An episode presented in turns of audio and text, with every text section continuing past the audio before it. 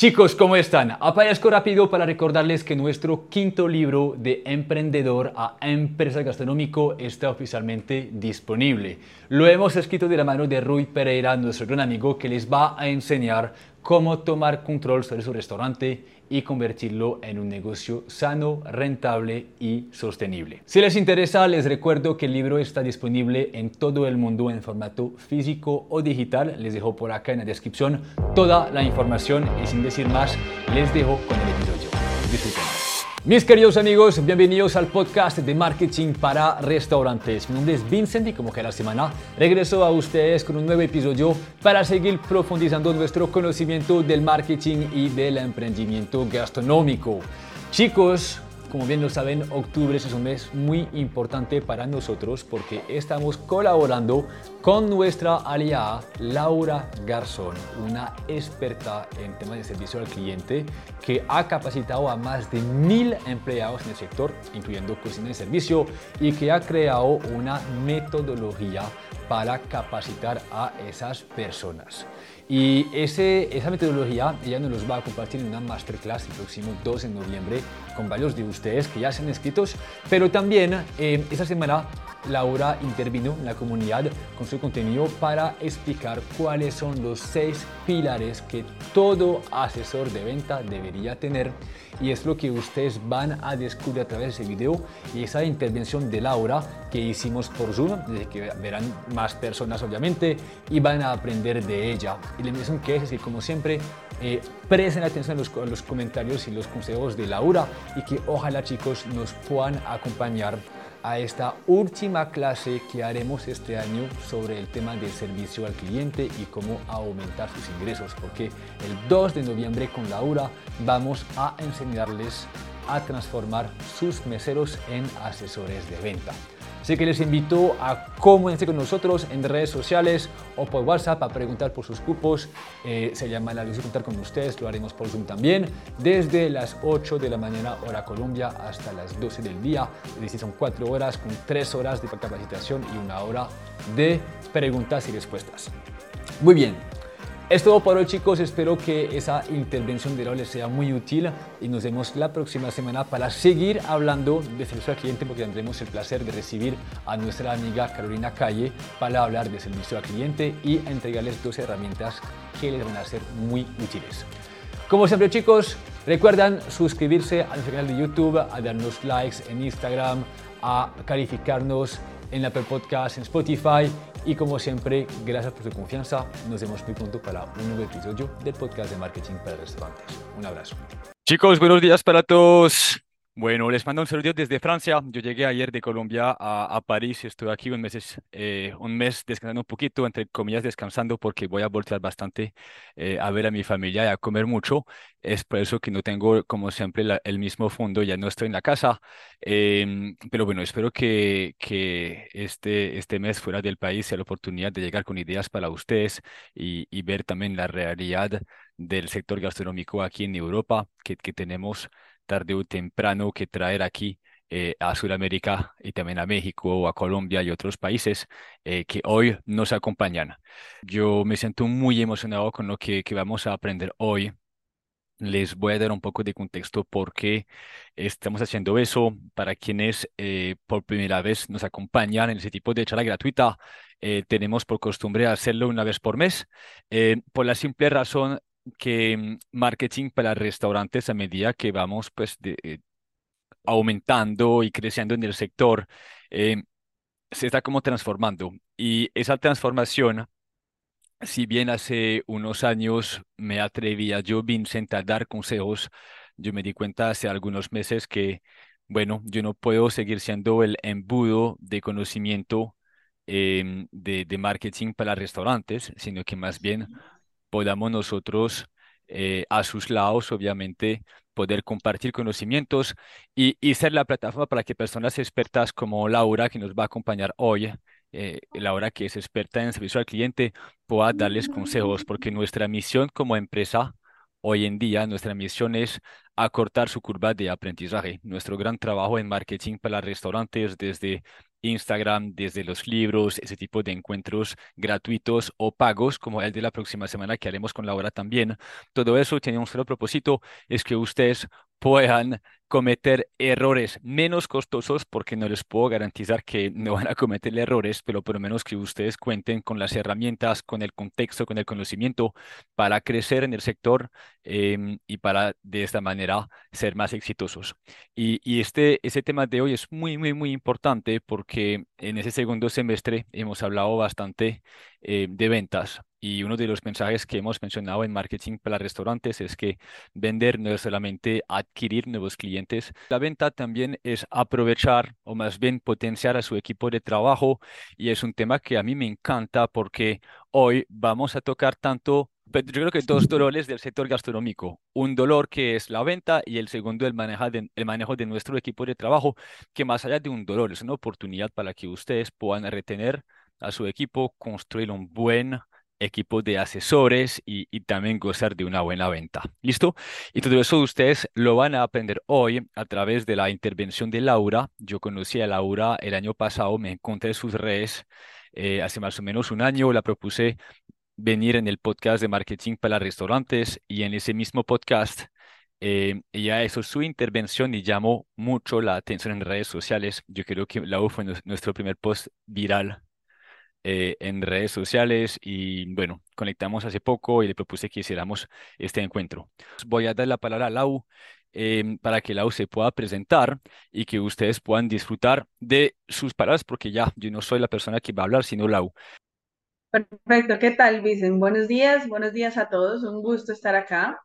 Bueno, me Garzón, de la introducción y como siguiendo el hilo de lo que les estaba contando Vicen, y es em, inicié en el mundo de la gastronomía hace ya 14 años eh, y me enamoré de esto tal vez como tienen a muchos chicos, de muchas de las personas que están acá conectadas, de sus equipos de servicio y fue un amor que se fue dando, ¿sí? Sin temor a equivocarme, creo que hablamos de que la gran mayoría de personas que trabajan en nuestros restaurantes o las personas que dirigimos o, incluso compañeros nuestros, y hay tal vez algún mesero acá, eh, son, somos empíricos, ¿sí? Es decir, no planeamos trabajar en esto, sino nos fuimos enamorando de eso. Sí, a mí me pasó exactamente igual. Yo estudié mercadeo y eh, con el tiempo hice una especialización en gerencia del servicio. Cuando eh, inicié, inicié como cajera y llegué a uno de los restaurantes más conocidos que yo en ese momento no sabía, que fue con los hermanos Rausch. Y recuerdo que el primer fin de semana empecé como mesera y y don Jorge se rió mucho porque me preguntó que si sabía quién era él, pero no, la verdad no tenía ni idea quién era Jorge Rausch, ni más Rausch, ni que era un restaurante, ni nada. Yo estaba haciendo pruebas como mesera, como cajera. Y después de ese fin de semana firmé contrato y inicié el mundo en el que hoy ya llevo, este año cumplo 13 años. Y tuve la posibilidad de los cargos. Entonces yo fui cajera, fui mesera, fui hostess, Después, más o menos de dos años, don Jorge me dio la oportunidad de iniciar ya en el tema administrativo, entonces administré uno de sus restaurantes, duré tres años con él y ya después, pues, eh, creo que todos, la mayoría de personas acá somos colombianos, entonces tal vez em, conozcamos a muchas de las personas que voy a mencionar. Después trabajé con Leo Katz, después trabajé con la cadena de restaurantes de LK y el, eh, el antepenúltimo proyecto en el que trabajé fue en Islas Galápagos, con el, con el chef eh, Jaime Rodríguez de CLL de en Cartagena. Él, digamos, como que apalancó mi ida a la isla Galápagos en un proyecto muy bonito que se llama Muyu, en el que trabajamos precisamente haciendo la primera, primera que yo creí. Fue un proyecto muy bonito porque nosotros nos íbamos a las playas a reclutar a los chicos, porque pues si en una ciudad como Bogotá, ahorita yo por ejemplo en Ibagué, Colombia, y, y, y no tenemos gente formada, pues en una isla mucho menos. Entonces nosotros nos íbamos a las playas a reclutar a los chicos. Venga, ¿usted qué está haciendo? ¿Usted qué hace? Venga, yo lo capacito, ¿sí? Un montón de cosas. Eh, y allá fue la primera oportunidad que tuve eh, con una empresa que en ese momento se llamaba Gaira, que fue el restaurante de Carlos Vives, como gerente de servicio. Y ahí hicimos una escuela que se llama Universidad de la Sierra, uno de los proyectos más bonitos que he trabajado. Para mí es mi hijito porque fue fue una idea que creamos con Carlos Vives muy chévere y allá se llamaba Universidad de la Sierra y era un sistema de entrenamiento donde la gente llegaba sin conocimiento también, eran sobre todo chicos que venían de la universidad, como este perfil muy parecido a Andrés, por ejemplo. Y lo que hacíamos allá era crear un sistema donde todas las personas se podían capacitar, entonces cada cierto tiempo les dábamos una pañoleta de un color, después de que cumplía ciertos requisitos de la escuela de servicio, le dábamos una pañoleta de otro color, entonces tenían tres.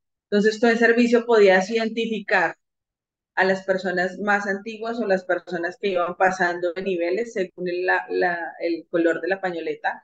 Y cuando al final se graduaban de la escuela de servicio, lo que hacíamos era una ceremonia y esa ceremonia era muy emblemática, era muy bonita, eh, y estaba Carlos y él era el que cambiaba de color en las pañoletas y, y, también dábamos, por ejemplo, un tema de pines, entonces cada vez que se escalaba dentro de la escuela de servicio tenían pines los chicos. Entonces eran cosas muy chéveres que de verdad incentivan, ¿sí? Y que hacen sentir que las personas que llegan al servicio pues se sientan identificadas y sobre todo sientan que tienen un lugar. Bueno, gracias a eso nace Anfitriones de Corazón, y es cómo dignifico yo la labor de servir, ¿sí? ¿Cómo yo hago para que todo el mundo en servicio, mis compañeros de mesas, mis compañeros de bar, las, las hostes, todo el mundo sienta esta pasión que yo siento por servir. Ahí nace Anfitriones de Corazón y, y el propósito de la comunidad de anfitriones es dignificar la labor de servir. Entonces, ¿yo a qué me dedico? A entrenar equipos de servicio para restaurantes. Eh, creé un sistema de entrenamiento que dura exactamente 23 días. Como, ¿Por qué? Basados en que un hábito se construye en 21 días. Entonces lo que hice fue crear un, un, sistema de entrenamiento que dura 23, en el que yo estoy todos los días de servicio con los muchachos, entrenando y creando una escuela de servicio donde hacemos un seguimiento y donde creamos unas metas que se, um, se crean al inicio con los dueños de los restaurantes. Entonces, ¿cómo hago yo? Los dueños de los restaurantes me dicen, quiero lograr esto, no, tengo estas bien, metas de venta, quiero hacer esto, quiero hacer esto, quiero hacer esto. Y sobre ese plan, sobre todo las ventas, para mí el mayor indicador son las ventas. Sobre esas ventas y esas metas que queremos lograr, ¿cómo lo hacemos? Y desde ahí estructuramos todo el plan de trabajo. ¿Listo? Entonces, así nace Anfitriones de Corazón. ¿Qué me empecé a dar cuenta con el tiempo? Muchas pruebas y errores. Hoy vamos a hablar de, de solamente de seis pilares de cómo hacer de nuestros meseros asesores de venta, pero tal vez yo pueda eh, resumirles en que son 13 años de pruebas y errores, de ver qué funciona, qué no funciona, de ver cómo llegarle de verdad a los chicos al corazón, de qué manera, de qué manera hacer dinámicas y, y, y de qué forma hacer que ellos entiendan el mensaje que yo quiero darles, ¿sí? Porque nosotros como líderes podemos darles mucha información, pero la pregunta es, ¿de verdad les queda ¿de verdad me están entendiendo? Una de las preguntas más, más uh, recurrentes que me hacen es, ¿cómo hacemos para que perduren el tiempo? A mí me escriben mucho en el Instagram eso. ¿Cómo hago? Pues yo implemento algo, pero nadie me hace caso. O decimos esto y dura una semana. Entonces, la escuela de servicio lo que permite es estandarizar y que perduren el tiempo. ¿Sí? Entonces, quiero compartirles eh, pantalla para mostrarles algo. Bueno, entonces les cuento. ¿Qué, cuáles son como esos pilares importantes? Esto que yo creo acá se llama un manual de servicio, es un manual interactivo. Todo está en línea. Lo que yo hago es que monto toda una nube, todo, todos los conocimientos. Generalmente los eh, conocimientos más difíciles de entender están en videos hechos por los propios chicos. Y lo que creo es, después de dar la capacitación y estar con ellos, creo esto que es como el soporte de todo el entrenamiento de los chicos y que para mí son los pilares fundamentales de un entrenamiento de servicio. Entonces, a ellos les llega, yo les envío un link en el que pueden abrir en cualquier teléfono y cada vez que dan clic en cada una de las fotos que vamos a ver, ellos pueden abrir y, y ver los videos que tenemos en cada uno de los ¿Sí? Y quiero empezar por esto y es nuestra empresa. ¿Qué hago yo cuando llega una persona nueva a mi equipo? Es decir, un mesero, una hostess, una persona de cocina, una persona de bar, independientemente del cargo que tenga. Yo como empresa, yo como restaurante, ¿cómo lo estoy recibiendo? ¿Qué estoy haciendo? Y me adelanto un poquito.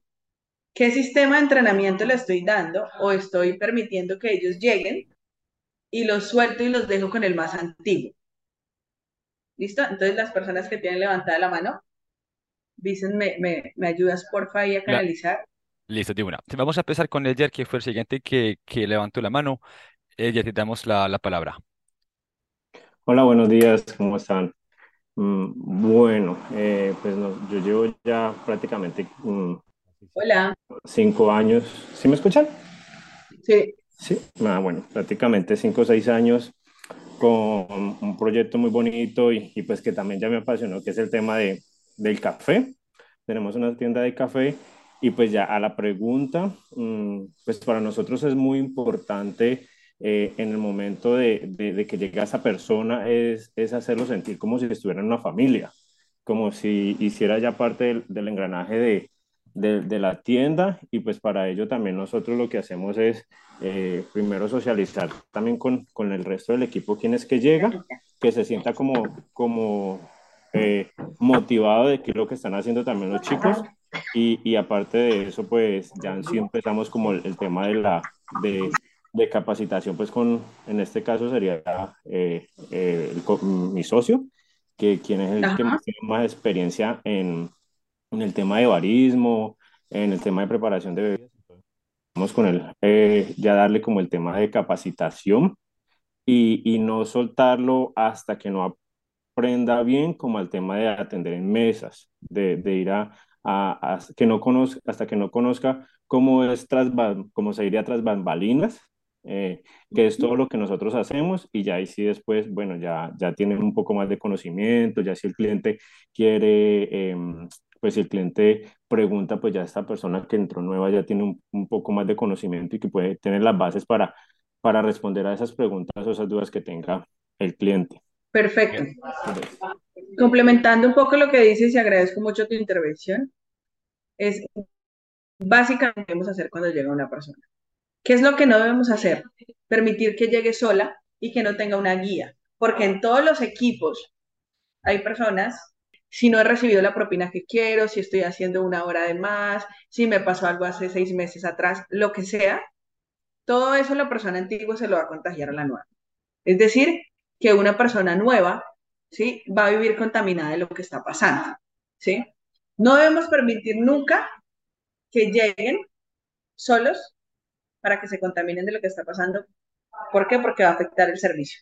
Y al final vamos a ver cómo todos engranan y nos vamos a dar cuenta que es que el ser no es solamente ser amable y solamente llegar a la mesa y sonreír y vender, sino hay un montón de cosas atrás, que son las cosas, para mí, las cosas más importantes que es cómo motivo a mi equipo y cómo hago que mi equipo esté feliz. ¿Sí? Y ese es uno de los pilares y una de las cosas más importantes. Tener una persona que reciba a las personas nuevas, pero sobre todo nosotros como dueños ¿cómo vamos a hacer para que la persona nueva se enamore de nuestra marca? Es decir, si yo tengo tres puntos y tengo cuatro puntos, qué chévere que yo como nueva, como persona nueva, a mí me digan que antes de buscar una persona afuera, van a tenerme en cuenta a mí, que ya llevo tiempo en la empresa, o que soy nueva y que a los seis meses me van a tener en cuenta después de unas evaluaciones para que el primer ascenso sea mío, ¿sí? Y cómo empiezo a dar esas... Um, digámoslo así, que metas de la empresa con mis metas personales. Yo digo, listo, mi meta es estudiar, mi meta es la más común de las personas que trabajan en servicio, mi meta es irme del país, mi meta es esto, esto, esto, esto, pero ¿cómo yo engrano eso con las metas que tiene la empresa? Si yo estoy con una persona nueva, ¿sí? Y le doy esta guía y le digo, además de eso puedes hacer un plan de entrenamiento, además de eso puedes hacer un plan carrera y lo puedes hacer así, lo que voy a lograr es que la gente se enganche con la marca. Una vez que las tengo acá, en mi empresa, que llegaron, ¿qué sería lo siguiente que debo hacer? Y es mostrarle el plan de entrenamiento que va a tener. Ese es el segundo pilar gigante. Y es, ¿qué plan de entrenamiento voy a tener? ¿Sí? Esto me marca una ruta y lo voy a llevar, voy a llevarles y voy a bajarles este conocimiento en paralelo como con una carta. Cuando tú llegas a un restaurante, a ti te dicen, este es un restaurante de comida tal, y se va a encontrar con nuestro menú con estos platos y estos platos y estos platos.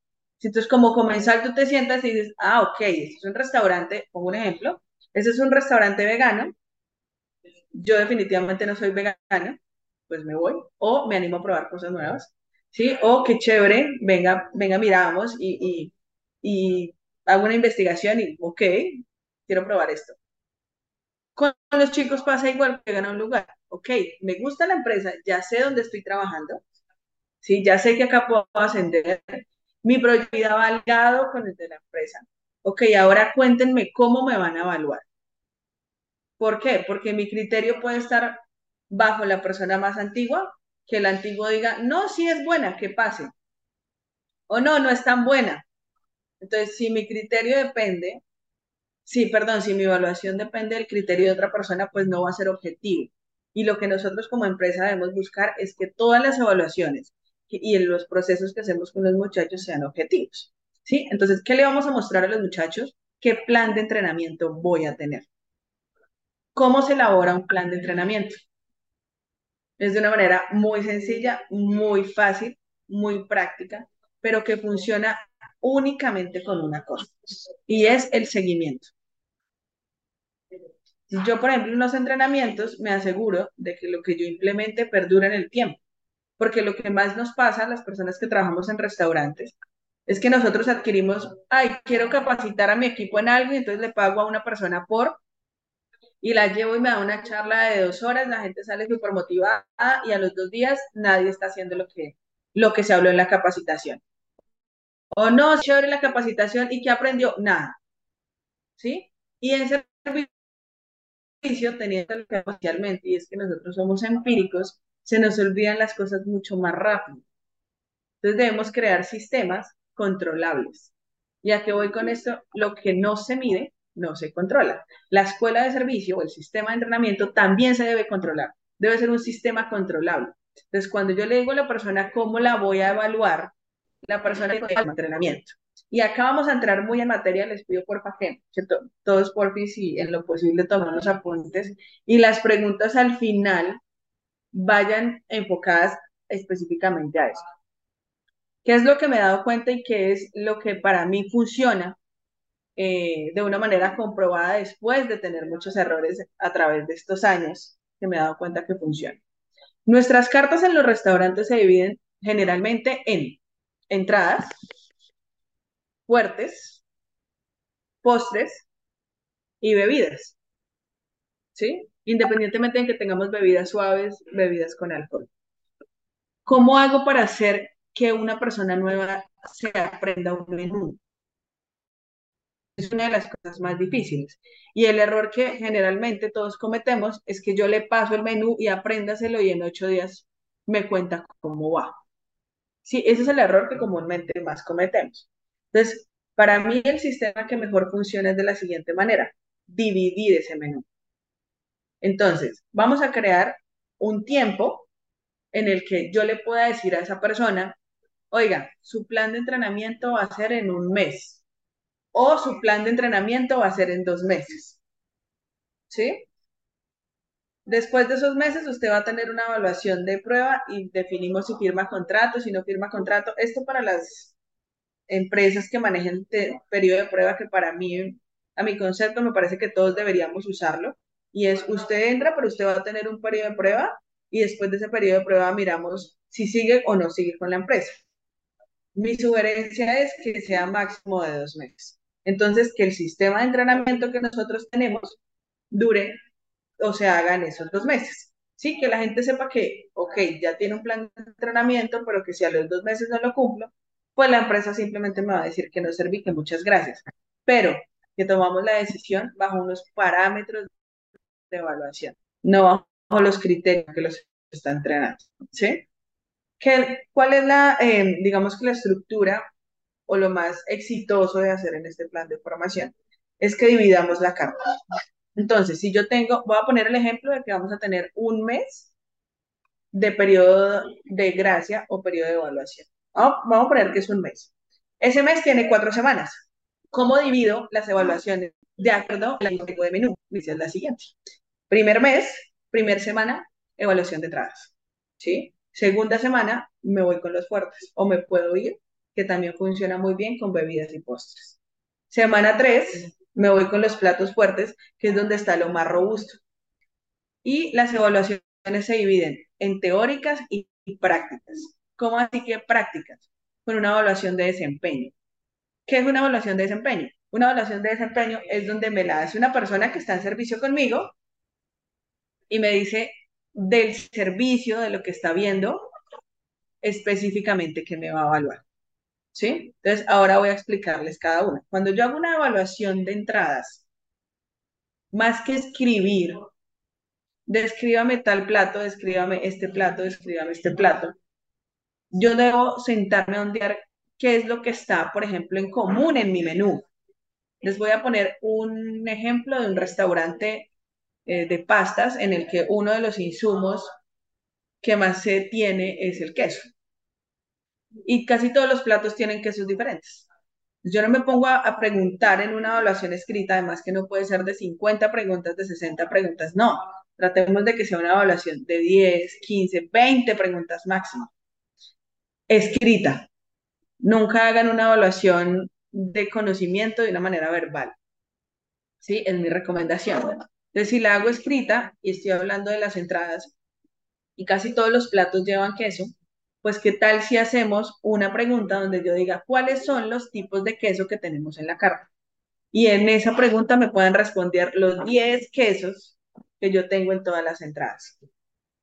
¿Sí? En vez de preguntar, ¿cómo hace este plato? ¿Cómo es este plato? ¿Cómo es este plato? Y lo que hacemos es englobar todas las preguntas en una sola pregunta, ¿sí? Específicamente de la materia prima. Entonces, por ejemplo, en la, en la evaluación de platos fuertes, podríamos una buena pregunta, en vez de preguntar, cuéntame cómo va este plato fuerte, este plato fuerte, este plato fuerte, yo podría preguntar, ¿qué tipos de lomo tenemos en la carta? ¿O qué tipos de lomo de gramaje 250 yo tengo en la carta? ¿Sí? ¿Qué pescados blancos yo tengo en la carta? ¿Sí? Y hacer preguntas más generales que hagan que los chicos piensen y razonen. ¿Sí? Porque si a mí me hacen una pregunta, lo que hace mi cabeza inmediatamente es abrir un menú y generalmente tienen la, como esa imagen y decir, ah, ok, entonces de los fuertes, este, este, este tiene el lomo, pero este no es de este gramaje, entonces lo que hago es que estoy haciendo inconscientemente que los muchachos tengan una manera de aprender que es por asociación y es la manera más fácil de aprender. Y les voy a poner con esto un ejemplo. Yo no les puedo entregar a los chicos una carta de bebidas diciéndoles, apréndase estos 15 cócteles y estos son de autor y estos tienen fermentación y estos, sin, eh, sin antes haberle explicado a los chicos qué es un cóctel. Y no es que me den una clase teórica de qué es un cóctel, es muy sencillo. Lleve a los chicos a la barra. Muéstrenle qué es un shaker, muéstrenle qué es un jigger, muéstrenle qué es un dosificador de botellas y hagan ejercicios con ellos y díganle, vea, esta es una barra. Así se hace un cóctel. ¿Sí? Entonces, vamos a hablar de los cócteles clásicos. Todos los restaurantes tenemos cócteles clásicos y más cócteles que cada uno implementa. Pero la mayoría tenemos cócteles clásicos. Entonces, yo creo que en todas las personas que estamos acá hay un margarita. Yo le puedo decir a las personas, aprendes el margarita y mañana le pregunto cómo va el margarita. O le puedo decir, vamos a crear un sistema de aprendizaje por asociación. Entonces, vamos a ver, vamos a aprendernos primero los cócteles que vengan con, con, vamos a aprender, perdón, me devuelvo un poquito, vamos a aprender primero los cócteles clásicos. Son los que siempre son la misma receta, lo único que cambia es que o le agrego maracuyá, o le agrego fresa, o le agrego otro sabor. Pero vamos a hablar de los cócteles clásicos. ¿Sí? Listo, vamos a hablar de los cócteles clásicos, vamos a hablar del margarita. ¿En dónde se toma más margarita o dónde se creó el cóctel margarita? Ah, entonces los chicos empiezan. Listo, y en México, ¿qué se toma? Listo, perfecto. ¿Claros, muchachos? Sí. Pero el ingrediente básico de un margarita son tres. Yo no puedo hacer un margarita si no tengo tres. ¿Cuáles son? Listo, ya tengo tequila. ¿Cuál será los otros? Y limón. Pero si yo quiero tener otro sabor, ¿qué hago? pues cojo estos mismos ingredientes e incorporo nuevos sabores. ¿Sí? Esa es la forma más fácil de enseñar, que los chicos creen un conocimiento por asociación. Yo no puedo llegar a decirle a una persona, por ejemplo, que se empieza a decirle, quiero que se me aprenda esta carta de sushi. Pero si yo lo cojo desde la base y le explico un menú, de una forma que él pueda entender, va a entrar el conocimiento de una manera diferente. ¿Sí? Entonces, para retomar la idea inicial, entradas, fuertes y bebidas. ¿Cómo evalúo esto? Mi sugerencia es hacerlo semanal, de acuerdo al plan que hablamos inicialmente, que es ese periodo de prueba que es de un mes. Entonces, al mes evalúo entradas, al, al, perdón, a la semana evalúo entradas, a la semana evalúo los fuertes, a la otra semana evalúo las bebidas. ¿Cuál es mi siguiente sugerencia que es de las más importantes? Y, quisiera que, que tal vez son muchos temas y muchas cosas, pero estamos tratando de coger una masterclass de cuatro horas y, y, meterla acá en esta horita y media. Y sé que son muchos temas y voy muy rápido, pero como todos trabajamos en esto, sé que, eh, que, que el conocimiento va a quedar, pero sin embargo, de lo más importante y que digo, sería importante que recuerden esto, si recuerdan eh, esta, esta masterclass gratuita y es, cuando hagan evaluaciones, corríjanlas con los muchachos. Nosotros no somos profesores ni de colegio ni de universidad en la que los muchachos me llenan una evaluación, yo me la llevo para la casa, la corrijo y al otro día le entrego unos resultados. Porque eso no va a tener ningún beneficio. ¿Qué pasa si yo me creo una evaluación de entradas, por ejemplo, y tengo 10 preguntas? y voy a calificar la evaluación y yo llamo a la persona y le digo, venga, corregimos su evaluación. De esta entrada, entonces el plato va así, va así, va así, le faltó esto y esto y esto, porque acuérdese que, y voy corrigiendo la evaluación con esa persona. Es como otra capacitación alterna que yo le estoy dando a esa persona. ¿Sí? ¿Qué pasa cuando yo ya tengo los resultados de las evaluaciones? Otra sugerencia importante, creen reunir servicio. Entonces, si yo abro mi restaurante a las 12, la reunión, lo inicial es que se haga a las once y media de la mañana. Ya todo, el, no es que el personal entre a las once y media, es de que todo el mundo esté cambiado y listo para iniciar un servicio a las 11.30 de la mañana. Y yo tengo ese espacio de las once y media a las 12 para hablar de reservas, de quién va a venir, de qué hay, de qué no hay, pero sobre todo ese resultado, esas evaluaciones, me va a dar el tema de mi reunión pre-servicio. Porque generalmente cuando llega una persona nueva, cuando tenemos una, eh, un restaurante nuevo, hay muchos temas de qué hablar, pero también llegan momentos en los que ya, no, ya uno no se le ocurre qué decir. Entonces yo, pucha, ¿qué me invento acá en esta reunión? Esos resultados de esas evaluaciones les van a dar a ustedes la pauta para saber de qué hablar. Entonces, si yo hice las entradas y todos se me pifiaron exactamente en la misma, ¿qué hago? Pues saco el plato ¿sí? Muchachos, este es el plato tal, viene así, viene así, viene así, por favor, cada uno coja un tenedor y, pruebe. Yo no me saco todas las pruebas del menú, porque eso en costos me da unos, me da unos valores absurdos. Yo me saco los platos en los que sé que mi equipo está fallando. ¿Sí? Listo, probaron, probaron dudas, perfecto. Después de que la gente pruebe, haga que vuelvan a repasar el plato. Listo, entonces, ¿cómo viene el plato? ¿Qué salsa tiene? ¿Cuál es el acompañamiento? ¿Qué puedo cambiar? ¿Qué no puedo cambiar? ¿Lo vendo como entrada? ¿Lo vendo como fuerte? ¿Cuánto vale? ¿Sí? Después de que la gente pruebe. Este mismo proceso lo puedo hacer con absolutamente todo. ¿Qué me da la pauta de qué saber qué hablar? El resultado de las evaluaciones. Entonces yo hago mis evaluaciones y digo, no, estos muchachos, por eso es que no me venden, no me venden cócteles, porque es que no se lo saben. Entonces, lo que más, el error más común que nosotros cometemos es que programamos una capacitación de bar en la que todo el mundo llega contento porque va a tomar, porque es así. Siento a todo mi equipo en la barra y empieza el bartender a sacar cócteles. El primer cóctel bien, al, segundo se forma una recocha, al tercero ya todo el mundo está aprendido. Lo mismo con lo de vinos y usted le va a preguntar al equipo qué aprendió y no, de los 10 cócteles que vieron se aprendió uno y tienes muchachos prendidos en turno y ya empiezas a tener problemas, que es lo ideal, vayan a poquitos. Hay unos, por ejemplo, en la barra, a mí me ha funcionado muy bien y son tips que, que, les cuento, que, que, les digo que ha sido prueba y error. Y es, nosotros podemos hacer dummies en la barra, ¿cómo así? Cada vez que se termina un licor, la botella queda libre, ¿sí? Mi sugerencia es que quitemos la etiqueta, la podamos marcar con cinta, como por ejemplo, tequila prueba, ron prueba, eh, triple sec prueba.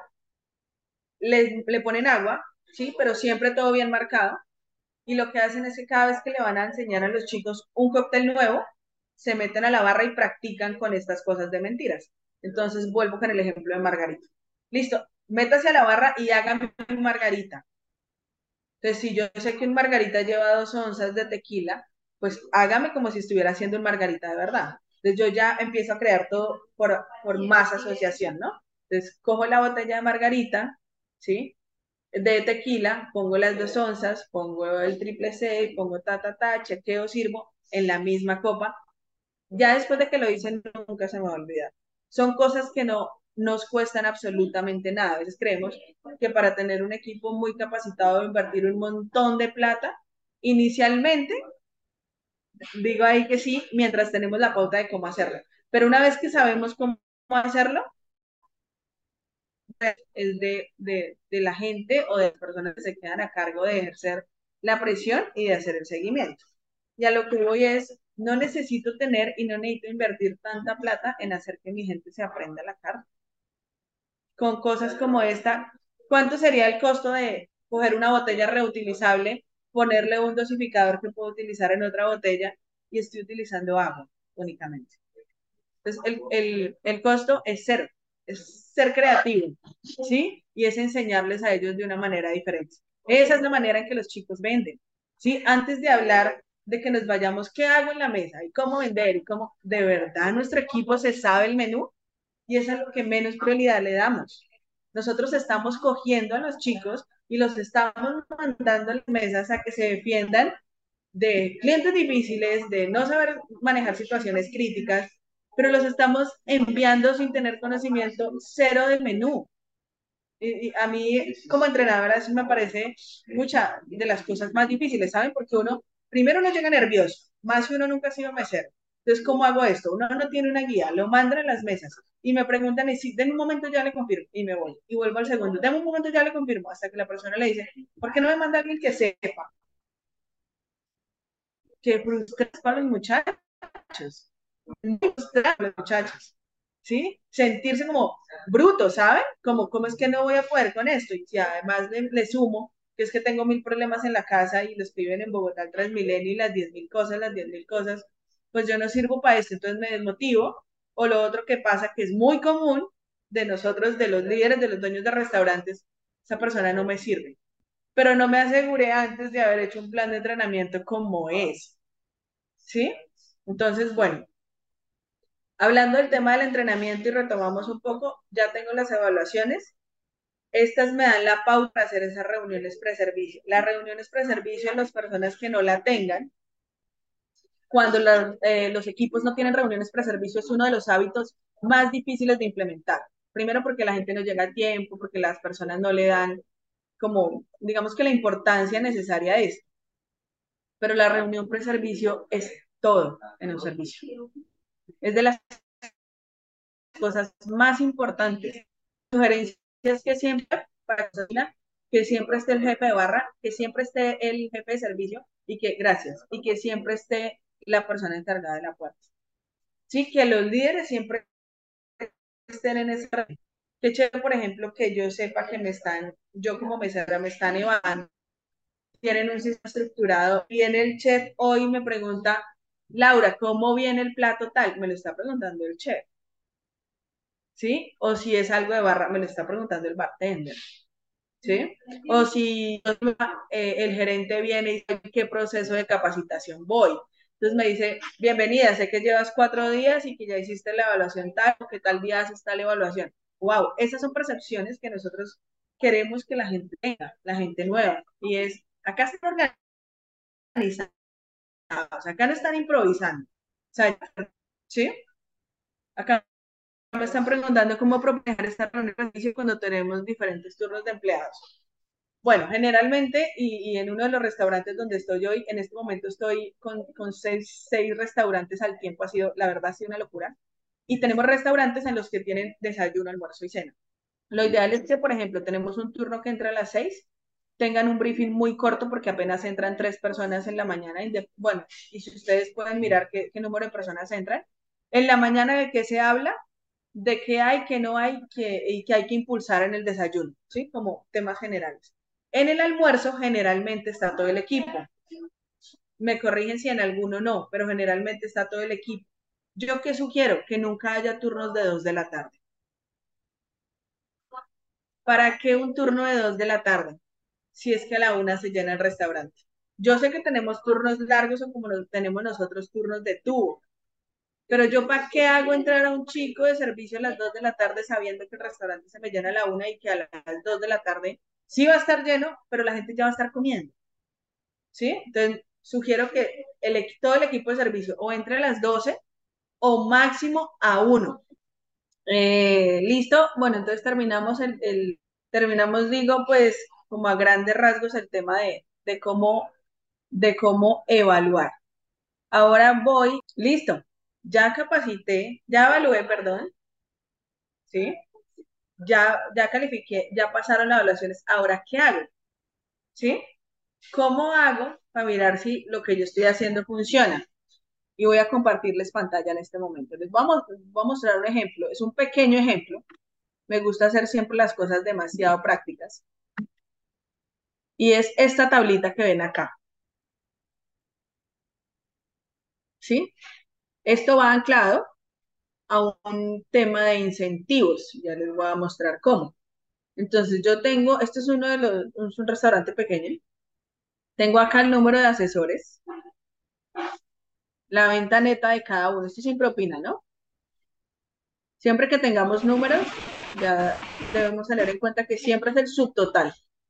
Tengo venta neta, tengo el número de facturas total, ¿sí? Si se dan cuenta, esto tiene mes, eh, fecha del 1 al 22 de octubre. ¿Qué sugiero? Medirlo semanalmente. A mí me gusta medirlo semanalmente. Entonces, miren, yo acá tengo el número de la venta, cuánto vendí cada uno, cuántas facturas hice, cuántos clientes atendí. Esto que me lo da el sistema cuando yo ingreso, cuando abro una cuenta nueva. ¿Cuánto? Para mí, miren, esto que se llama ticket por cliente es absolutamente todo. Y cuando yo doy un entrenamiento, esta es eh, mi entregable y es, ok, dígame cuánto va a vender y de eso que usted va a vender, dígame cuánto va a vender por mesero. Y esto para mí es mi, carta de, mi carta de presentación. De que cuando yo recibo un restaurante, lo recibo con unas ventas y cuando me vuelvo entrego con otras. Ese para mí es todo. Yo puedo, puedo acá venir a charchachara y puedo ser vendedora y entradora y lo que quiera. A mí mídame por los números. A mí dígame cuánto le ayuda a incrementar la venta, porque realmente lo que nos, nos, sirve a nosotros y lo que nos da de comer a todos. ¿Listo? Tickets por cliente. Ahora les pregunto, ¿ustedes tienen claro cuál es el ticket por cliente de su restaurante? ¿Saben cuánto tiene que vender cada mesero? Si no lo tienen, yo estoy segura que sí. Establezcanlo. Yo como mesero debo saber cuánto me debe vender cada mesero por persona. Si yo defino que necesito que mi ticket promedio sea de 100 mil pesos, entonces, ¿yo cómo hago? ¿Cómo creo mi plan de entrenamiento para que cada, para que cada persona del servicio me venda 100 mil pesos por persona? ¿Sí? Y yo pongo unas metas que las dividí de esta manera. ¿Qué es lo que más me suman esas facturas? Vinos, cócteles, entradas, fuertes y postres. Esto lo mido semanal. Entonces, por ejemplo, yo evalúo del primero al 8 y lo que hago después es que mido del primero al 15. Lo vamos acumulando, lo vamos acumulando hasta saber cada uno cómo va. ¿De qué hablamos en las reuniones preservicio de los inicios de semana? De estos resultados. Y con estos números, yo miro por dónde me debo ir. Digo, no, estos chinos están muy, muy flojos en vinos. ¿Qué me invento para, capacitarles en vino, especialmente esta cepa? No, esta semana no me están vendiendo entradas, esta semana no me están vendiendo postres. ¿Qué está pasando? Este para mí es uno de los datos más importantes de llevarle control. Y reitero, hay que medir la forma en que cada uno vende. Acá no estamos hablando ni de actitudes, no estoy hablando ni de cómo hacerlo, ni del protocolo, no estoy hablando de nada de eso. Estoy hablando de nosotros como, líderes y qué le doy, cómo entreno, cómo lo mido y cómo hago que perdure en el tiempo. ¿Sí? O sea, la labor de nosotros los líderes. ¿Cómo hago para que ellos tengan una ruta? Si yo los dejo solos, ellos para dónde van a coger. Pero si yo les trazo una ruta, si yo sé como nueva que ya recibí entrenamiento y que a la, que la semana me tengo con vinos, yo me voy a enfocar en eso. Pero si a mí nadie me dice qué vender, si a mí nadie me dice además cómo hacerlo, pues no me interesa. ¿Sí? Además, yo tampoco sé cuánto le debo vender a cada persona que llegue acá Y para mí como me será indiferente si vendo 100 mil o vendo 80 mil o vendo 70 mil. ¿Sí? Por eso no se logran los resultados. Entonces, esto lo pueden hacer mm, mi sugerencia semanal y que al final, al mes, puedan hacer una reunión con su equipo. A mí me gusta hacerla iniciando mes y contarle a los muchachos cómo vamos. Lo dejo de compartir acá. Me gusta contarle a los muchachos cómo va el restaurante, por ejemplo. Me gusta decirles, no sé si ustedes mm, puedan darle información a los chicos de cifras. A mí me gusta ser muy transparente con el tema. ¿Por qué? Porque los lugares que yo soy líder, el tema de la propina es absolutamente transparente. Entonces la propina la maneja el comité de propinas y tiene un líder. Entonces para ellos es absolutamente transparente cuánto hay de propina. Por eso me gusta manejar con ellos el tema de las ventas de, de la misma manera. Y me gusta que mi equipo sepa, este es el presupuesto del mes, cumplimos esto, nos llegó esta propina, pero si nosotros hubiéramos cumplido el ticket, voy a poner un ejemplo, de 100 mil, no nos hubiera llegado a cada uno 500 mil de propina, muchachos, sino nos hubiera llegado 800 mil. ¿Sí? Cuando yo empiezo a crear esa conciencia en los chicos, desde que lo que yo dejo de vender a ellos les deja de ingresar, los chicos se conectan conmigo. Porque es que ya no va a ser la jefe cantaletosa que todos los días nos dice que hay que vender. Es sencillo, es súper sencillo. ¿Quiere ganar más? Venda más, porque es que si yo uno las dos cosas, usted me ayuda a vender, yo le ayudo a ganar más. ¿Sí? Pero estos datos y estas cifras es importante que los muchachos las conozcan, que sepan si cumplimos y si no cumplimos, por qué no cumplimos. Y si no cumplimos, ¿qué nos faltó? ¿Qué hacemos? Y para mí lo más importante de este cuadrito que les acabo de mostrar, que es como la guía y la ruta de eso es, ok, cuando, cuando estos números a mí me muestran y le puedo mostrar a los chicos que cada vez que dejan de vender una entrada, un vino, un fuerte, los ítems que ustedes quieran evaluar y como lo quieran evaluar, me representa plata que ellos están dejando de ganar. En ese momento es cuando los chicos hacen clic con el sistema de entrenamiento. Dicen, claro, es que si yo no vendo más entradas, pues no gano más. Mm, pero Meron te pregunta, ¿hasta, ¿hasta dónde pudiésemos entregar esa información? ¿Hasta, ¿Hasta dónde ser, bueno, abierto y también cauteloso frente a lo que se comparte en la empresa? Tú te enfocarías simplemente en ventas para que ellos entiendan que esta venta, pues entre más venden, ellos más, van a recibir y por lo tanto los, los incluye en el proceso o hay otros temas que sientes deberían tocar con el equipo de trabajo eh, en ese tema de finanzas. Bueno, yo doy mis, digamos que mis comentarios de acuerdo a lo que he visto que ha funcionado. Sin embargo, cada uno lo acomoda lo que más le convenga. Y es, yo he notado que entre más transparente sea el tema, la gente está más tranquila. ¿Sí? Yo he estado en restaurantes en los que hay, por ejemplo, puntajes de propina, entonces los líderes ganan cinco puntos, no sé quién gana más puntos, no sé quién gana más puntos. En este momento, después de toda la experiencia, les puedo decir que el equipo está mucho más contento cuando todo el mundo gana la misma propina. ¿Por qué? Y sé que es un tema en el que podemos debatir, sé que no estamos de acuerdo, sé que otros sí, yo les digo y, les comparto lo que yo veo que funciona en los restaurantes y la sensación del equipo en un restaurante en el que las propinas no son repartidas de manera igual o equitativa y hay puntajes y en, los restaurantes en las que todo es transparente el tema para todo el mundo y todo el mundo gana lo mismo. Y siempre le hago el mismo ejemplo y es, un steward no puede ganar menos propina que un chef, para mí y para lo que he visto. ¿Por qué? Porque es que yo puedo tener la mejor comida, pero si yo no tengo en qué emplatar, me voleo, me voleo en cocina y voleo el servicio y voleo y me cago. Sí, para mí son igual de importantes.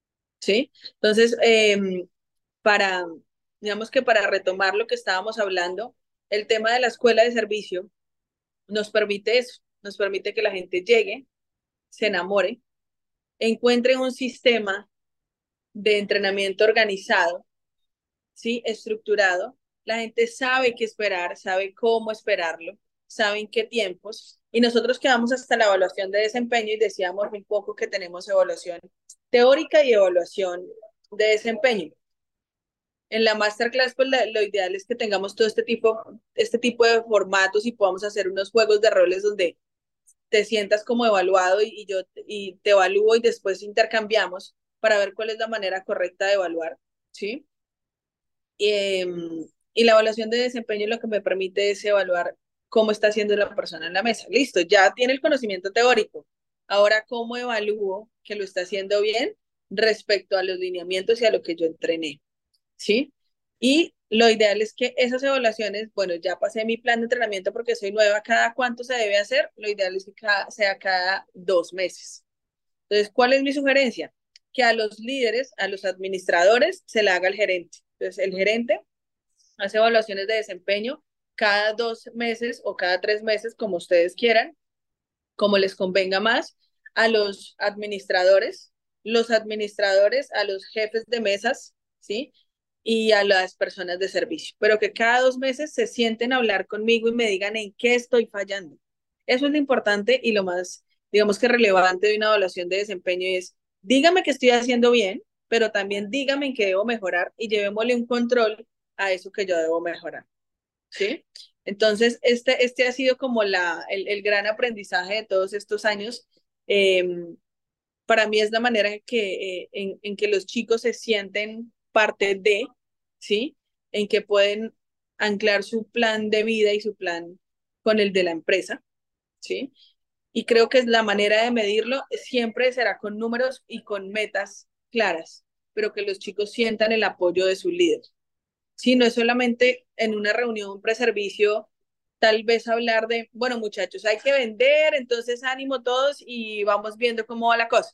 De verdad, hagamos que ese tipo de reuniones y esos espacios sean muy creativos, ¿sí? Y que sean, no, casi nunca tenemos a todo el equipo. Recomendación, pero esto también lo dejo a criterio de cada uno. No programemos reuniones en los días en que la gente descansa. Eso no es chévere. Nosotros trabajamos seis días a la semana y descansamos solo uno. No es muy bienvenido por los muchachos que el único día que está libre se programa en capacitaciones y se programa en reuniones y sobre todo reuniones motivantes donde el tema es, no has hecho esto, no hemos cumplido esto, no hemos cumplido esto. Si vamos a hacer una reunión, hagamos una reunión donde primero los chicos aprendan algo y los chicos se vayan motivados. Ok, hay que hablar de temas difíciles, hagámoslo al inicio pero que el, el, el final de las reuniones sea esa motivación y decir, bueno, necesitamos que vendan esto para que la meta sea esta y puedan recibir esto en propina. Muchas veces a los muchachos, y creo que es una realidad que nos pega a todos, no les interesa si la empresa crece, si la empresa no crece, si se cierra el restaurante, si no se cierra, pues porque no todo el mundo tiene la misma pasión. La gran mayoría de personas que entran al gremio lo hacen porque necesitan el dinero, entonces realmente no hay pasión y no hay convicción. Bueno, ¿qué voy a hacer yo como líder en ese tiempo? ¿Sí? Para que las personas me rindan como me deben rendir, pero sobre todo lo que más motiva a ese tipo de personas que no tienen pasión es el dinero.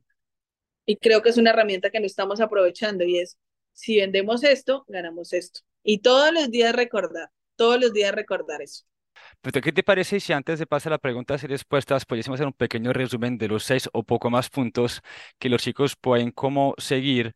Eh, un resumencito, sí, para que todo quede ordenado dentro de una última palabra y luego pasamos, si quieres, a preguntas y respuestas con todo el gusto.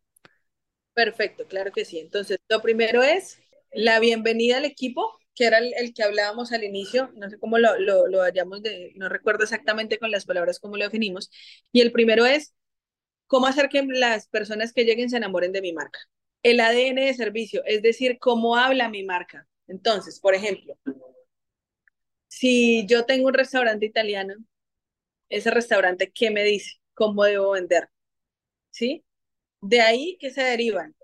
De ahí se, se deriva la etiqueta y el protocolo, ¿sí? Que son temas que hablaremos en la masterclass, que no podemos ahondar mucho porque si te das cuenta ya, ya vamos una hora y media, pero nos centramos sobre todo en la escuela de servicio, en el plan de entrenamiento, que va la etiqueta del protocolo. Tres es la, eh, cuarto es la escuela de servicio, y eso me lleva a un quinto que se llama incentivo o bonificación, ¿sí? Que era el cuadrito que vimos. Entonces, ok, ya sé cuánto están vendiendo, sé que me están cumpliendo las metas. ¿Qué sistema de bonificación yo voy a crear para eso? Es decir, ¿Qué pasa si yo este mes digo, el que, si la meta de, cada mesero es vender seis vinos, y yo digo, el que me venda 10 va a tener un bono de 50 mil pesos, me invento. ¿sí? O el que me venda 60 va a tener tal cosa. ¿Y qué pasa si el otro mes lo hago con las entradas? Y el otro mes lo hago con específicamente un plato de la carta. ¿Sí? Entonces, ese sistema me bota un sistema de bonificación de bonos. Y seis, ¿cómo hago que perdure en el tiempo? Súper. Y ese perdurar en el, en el tiempo termina siendo a través de un líder y un protocolo de, de servicio que podemos ir como eh, ir midiendo y controlar sobre el tiempo y ajustar si necesario. Exactamente. Súper. Bacanísimo, Laura. Todo lo que hablamos tiene formatos, todo lo que hablamos tiene una forma de hacerlo, pero sobre todo una forma asertiva de hacerlo. Muy bien, bacanísimo. Bueno, te agradezco mucho por, por tu intervención. ¿Quieres de punto de despliegue de la comunidad de lo que estarás em, hablando la próxima semana durante la masterclass para que todos sean con una idea de lo que estarás presentando? Les, mm, en la masterclass vamos a ver un, un manual de servicio terminado, estructurado, ¿sí? Y vamos a hablar de cómo llevar a cabo este, este, esta escuela de servicio y este plan de entrenamiento, ¿sí? Como les repetí, como les dije en varias ocasiones, es qué ha funcionado, qué no ha funcionado y con qué podemos seguir. Y la idea es que cada uno lo vaya adecuando. ¿Cómo hacemos para entrenar al equipo en eso? ¿Cómo hacemos para lograr esas metas de venta? Pero también, ¿cómo las hacemos? Hay muchas personas me decían, pero ¿cuál? Que veían las preguntas. ¿Y cuánto sé cuánto debo vender? ¿Cómo sé cuánto distribuirle a cada mesero?